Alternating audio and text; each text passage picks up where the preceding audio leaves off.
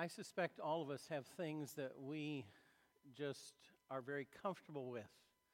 We like them. I brought a couple along that I possessed. One are these shoes. You probably have shoes like these. They are now so thin that I can feel any rock that I step on as I walk in them. They're pretty ratty and beat up, but they have been so many miles with me. I just love these shoes. I know I can depend on them. If I wear them, they'll be comfortable, and I just can't get rid of them. Even though my wife's like, no, you're not wearing those. No. Well, I brought one other. These are one of my treasures. I have a number of tools, craftsman tools, that were actually all my dad's on the farm. They're probably, I figured out, 80, 90 years old. But they still, they worked on his tractor and his machinery, and now they work on my cars. And I can count on those craftsman tools.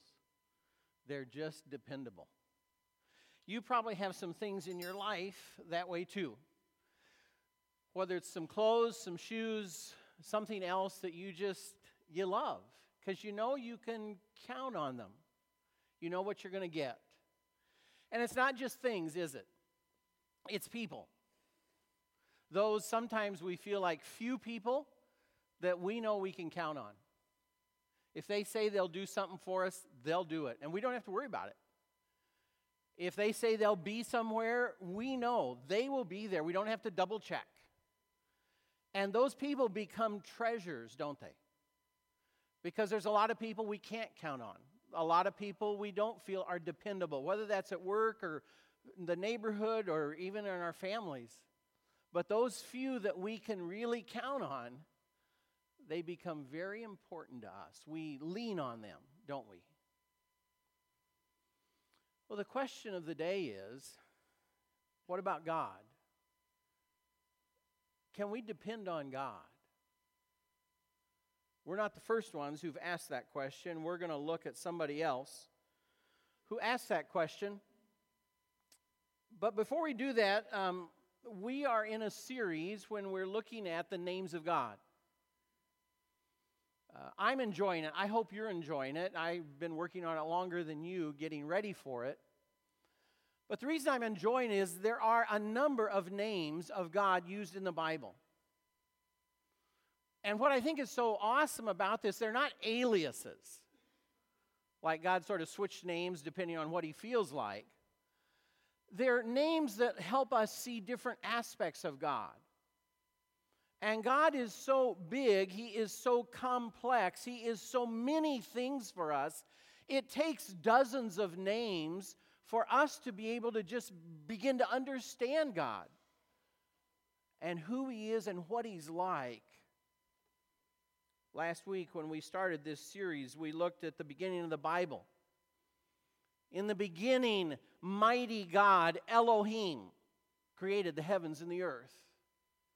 And that's really the first name we see of God in the Bible. And it's really through quite a bit of the beginning of the Bible. Because the first thing God wants us to know about him is that he is this mighty, powerful God.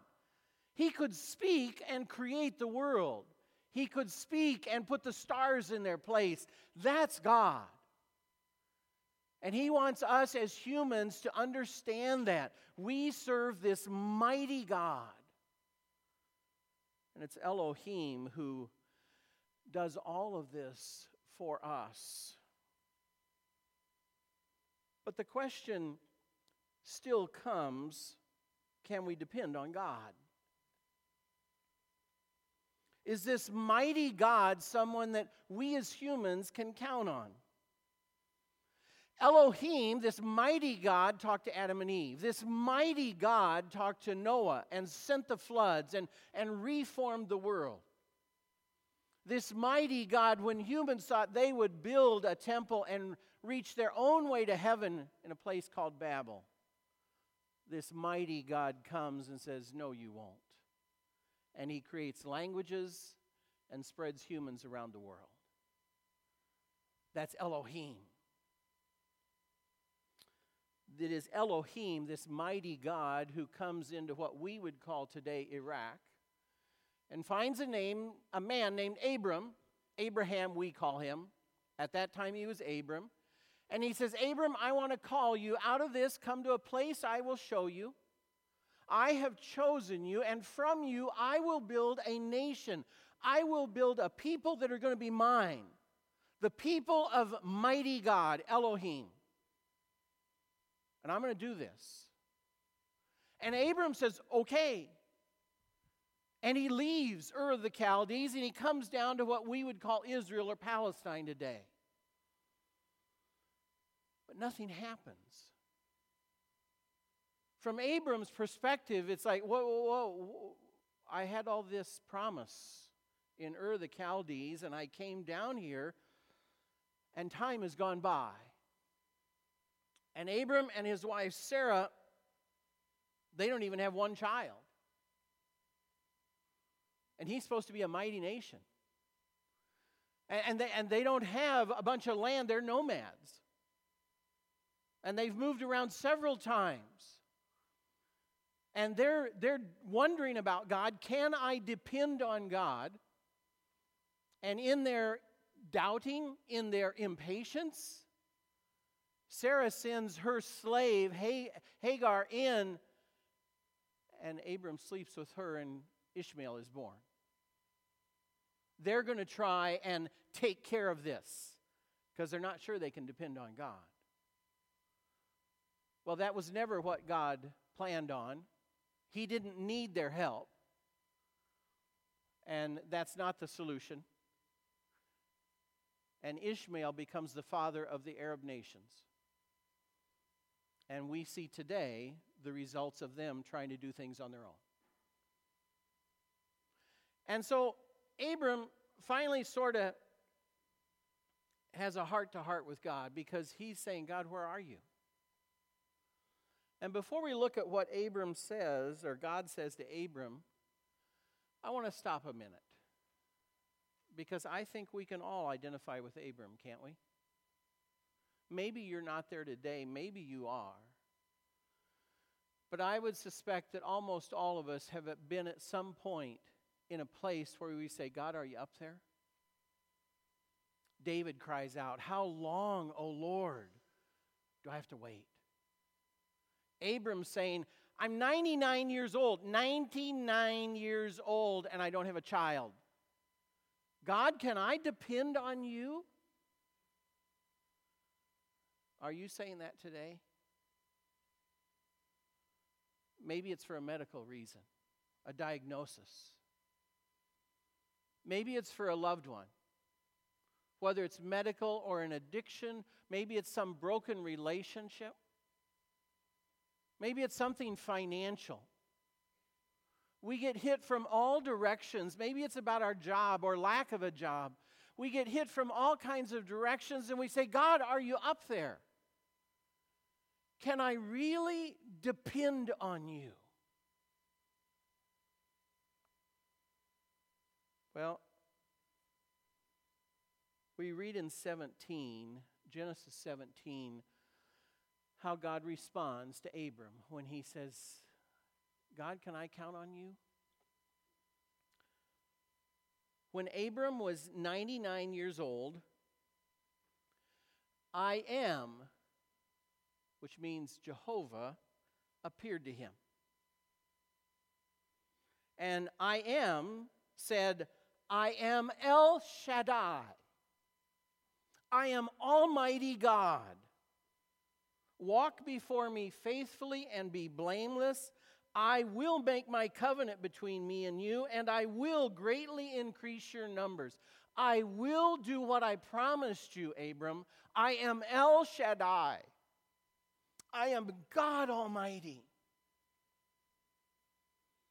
Now, there's a little interesting trivia in here I want you to catch, okay?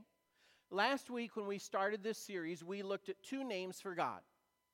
The one that begins in the beginning, Elohim, mighty creator God, who has unlimited power, for whom nothing is too difficult. And it has been this mighty God who has talked to Adam, has talked to Noah, has flooded the earth and ended flooding the earth and said, I'll never do it again despite my power. It is this mighty God who is called Abram. But there is a time when Moses says to God, what is your name? And we looked at that last week because God said, my name is I am. I am, which is what we pronounce the word Jehovah. The meaning of Jehovah is I am. Where God says, I am whatever you need to be. I am here eternally. Now there's a little interesting. Did you notice what I read? I am showed up and said to Abram. But I am had not told his name to Abram. But Genesis was written by Moses. Moses knew God's name.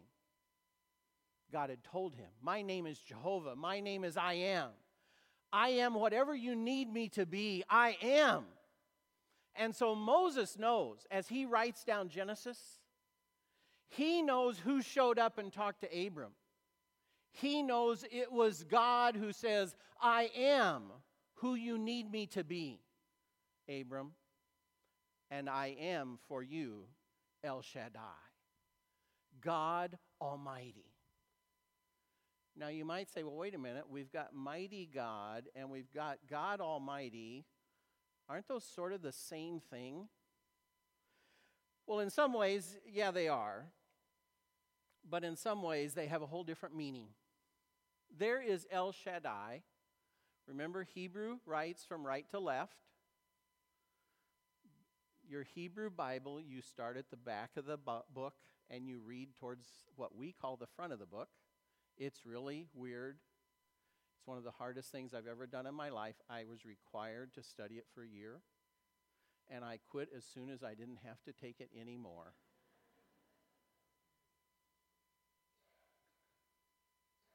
God Almighty. Now, a lot of the names we're going to see of God start with El. On the far right, El this.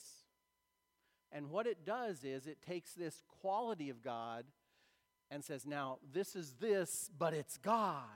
And so it's exponentially multiplied because it's God who is this. And what is Shaddai?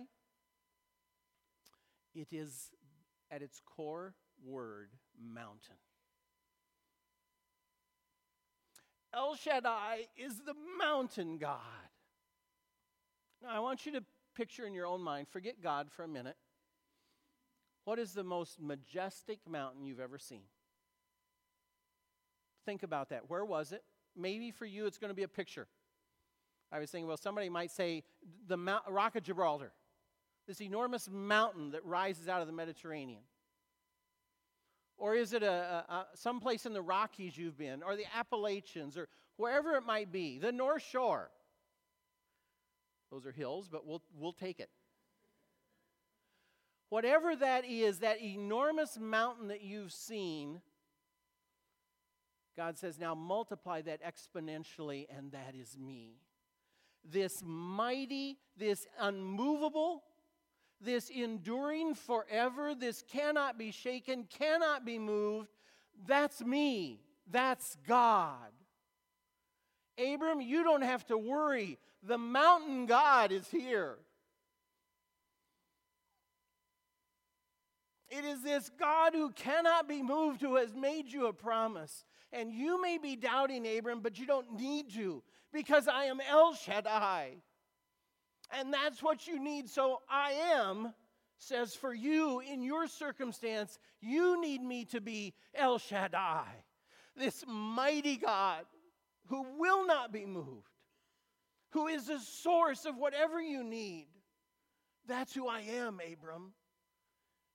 You don't need to worry. I'll keep my promise to you. I am El Shaddai. One more piece of interesting trivia, and I think it helps us get a handle on the meaning of the name. This name for God, El Shaddai, is used 31 times in just the book of Job. It's only used 17 times in the rest of the entire Bible. Who needed a God who was a mountain who could not be moved if it wasn't Job, who had lost everything? And with Abram would said, God, can I depend on you? And God, as El Shaddai, comes to him and says, Job, you can depend on me. And we see how God is faithful to Job and turns his life around despite all that he's lost. God is faithful to him. Job can count on him. And that's who comes to Abram. Now, it's interesting because it doesn't end there. Jump down 2 generations to Abram's grandson. At their 99-year-old place in life, Abram and Sarah do have one son, Isaac. And they are thrilled beyond words that God has kept his promise. God has been faithful. Isaac has 2 sons, Jacob and Esau. And then Jacob is in charge. And Jacob reaches that same point because he has no nation. There's not all these people around. And so he has sort of this same discussion with God. God, are you really going to keep this promise? Turn over to Genesis 35. I want to read a couple verses.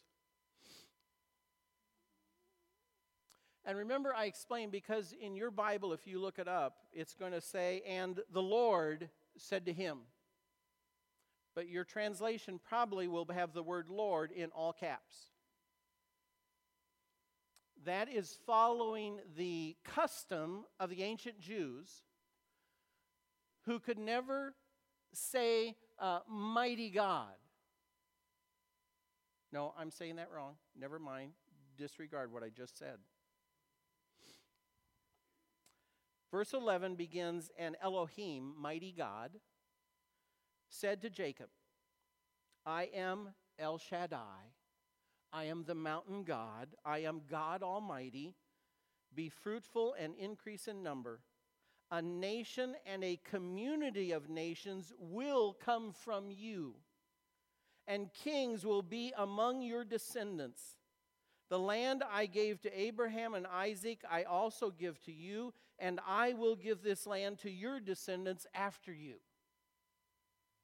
You don't have to worry, Jacob. I am El Shaddai. I am the mountain God who is not moved and does not change and can take care of any situation. And of course, it is from Jacob that the 12 tribes come. And the nation of Israel comes. A nation of Israel that has endured to this day because El Shaddai said, I will do this. You don't have to worry.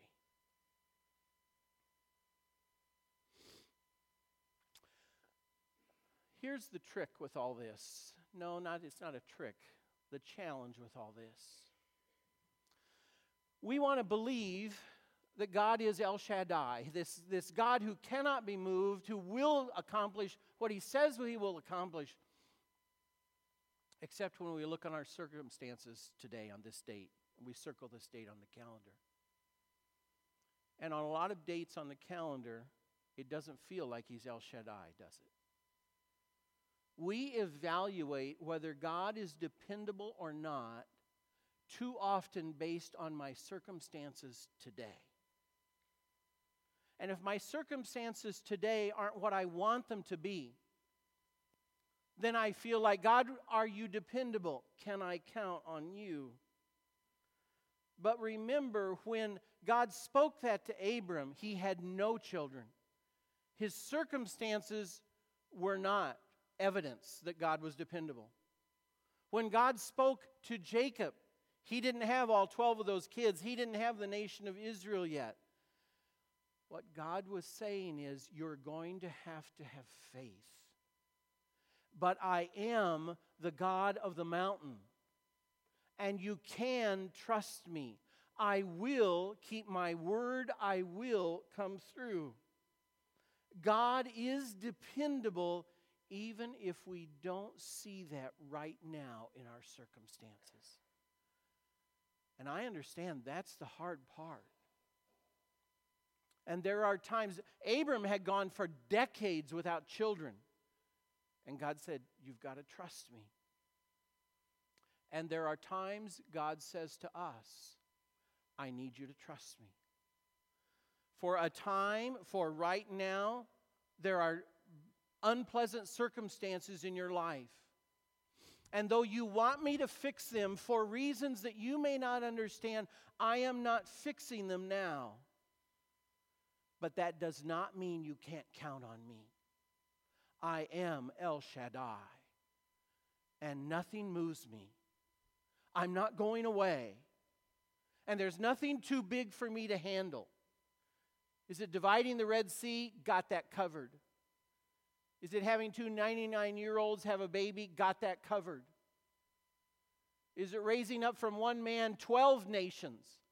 And creating a nation that can endure for 3,000, 4,000 years, despite numerous nations trying to wipe out that nation,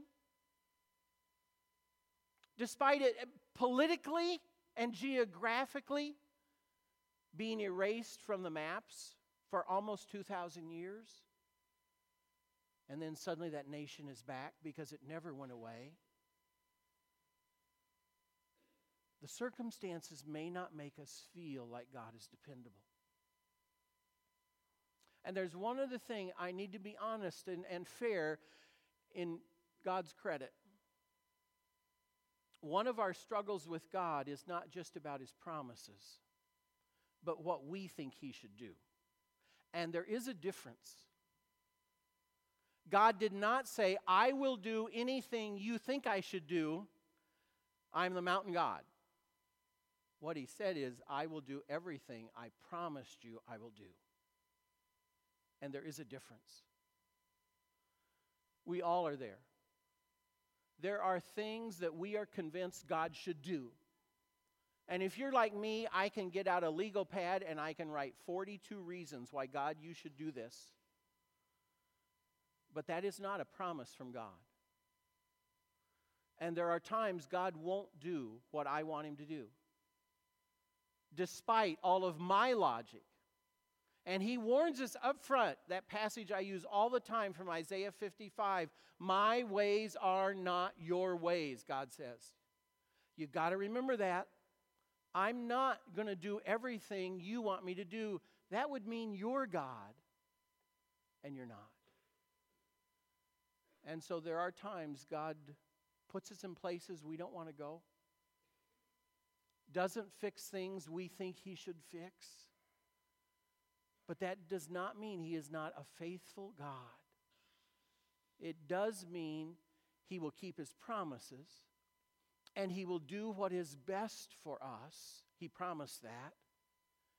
He will provide for us. He promised that. All those promises he keeps. Some of our requests and wishes, he says, I'm sorry, I can't do that. And it's not because he's not dependable. It's because he's God and he's smarter. And he sees a bigger perspective. And he's looking at eternity. And he's realizing that by us going through this, other lives are being touched. And that's what he's trying to do. All kinds of reasons that cause him to not do what he wants, what we want. But that does not mean he is not the mountain God who cannot be shaken. He is El Shaddai. Can you relate to Abraham? To Jacob? Who David says, how long, O Lord, do I need to wait for you? Are you listening? I am so glad those Psalms are in there. Because I start to feel like spiritually I am this wimp. I don't have any faith. God, where are you? And then I realized, well, David had that same question. And he was a man after God's own heart. Abraham had that same question. Jacob had that same question. We're going to see in a minute people in the New Testament had that same question. And we need to hear that reassurance back from God, I am El Shaddai. I am a mountain that cannot be moved. Can you count on me? Yes, you can. I'm not going anywhere, and I don't change. You can count on me.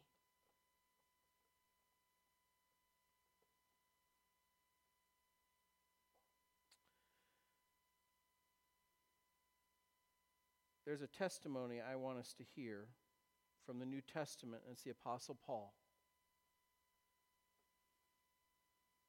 He repeatedly asked God to do something.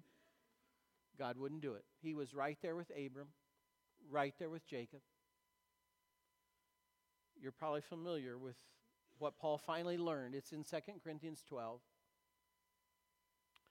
He says 3 times, and he uses the language 3 times, I intently begged God to do this, to fix this. And God didn't fix it. But God said to Paul, my grace is sufficient for you. My grace is enough. For my power is made complete in weakness. Stop there for just a second. I want you to grab that. It is in our moments of weakness that God's power is most fully revealed, most completely shown. And that's part of why he doesn't fix everything we want him to fix. Paul got that finally. So let's go on. Therefore, Paul says, I will boast all the more gladly about my weaknesses so that Christ's power may rest on me. I want to see more of Christ's power. So weaknesses are fine. That is why, for Christ's sake, I delight in weaknesses, in insults, in hardships, in persecutions, in difficulties. For when I am the weakest, God makes me the strongest. That is the same God, Elohim. This El Shaddai, this powerful God. In your weakness, look to God. He is faithful. He was faithful for Abraham. He was faithful for Jacob. He was faithful for Job. He was faithful for Paul. It is El Shaddai who finishes our story. At the end of the Bible, in Revelation 11, we give you thanks, Lord God Almighty, the unmovable mountain God, the one who is and who was, because you have taken your great power and you have begun to reign. And John gives us a picture of the future that is coming when the mountain God who will not be moved says, enough! I will not be moved, and all that I have promised to do, I am doing today. And Christ is here, and this broken world is going to be fixed now. And there will be no more tears. There will be no more brokenness. There will be no more death. Because I, God Almighty, El Shaddai, the mountain God who could never be moved has not moved. And I am keeping my word, and I am doing what I said I would do. It's finished. And everything is fixed. And we are ready to start eternity together in a perfect world. And it is El Shaddai who will do that. The God who will never fail us. He wants to be that God for you. And if you have come today feeling as Abram did, I want you to see that your God is that same God. And Abram could count on him, and God came through. Job could count on him, and God came through. Paul could count on him, and God came through. And El Shaddai will come through for you.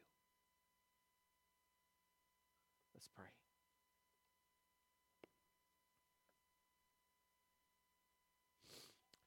Father, thank you. Thank you for who you are. I thank you that you are such a great God. We need dozens of names to begin to understand you. And we need you to be all of those things. And sometimes we desperately need you to be El Shaddai, the mountain God who cannot be moved.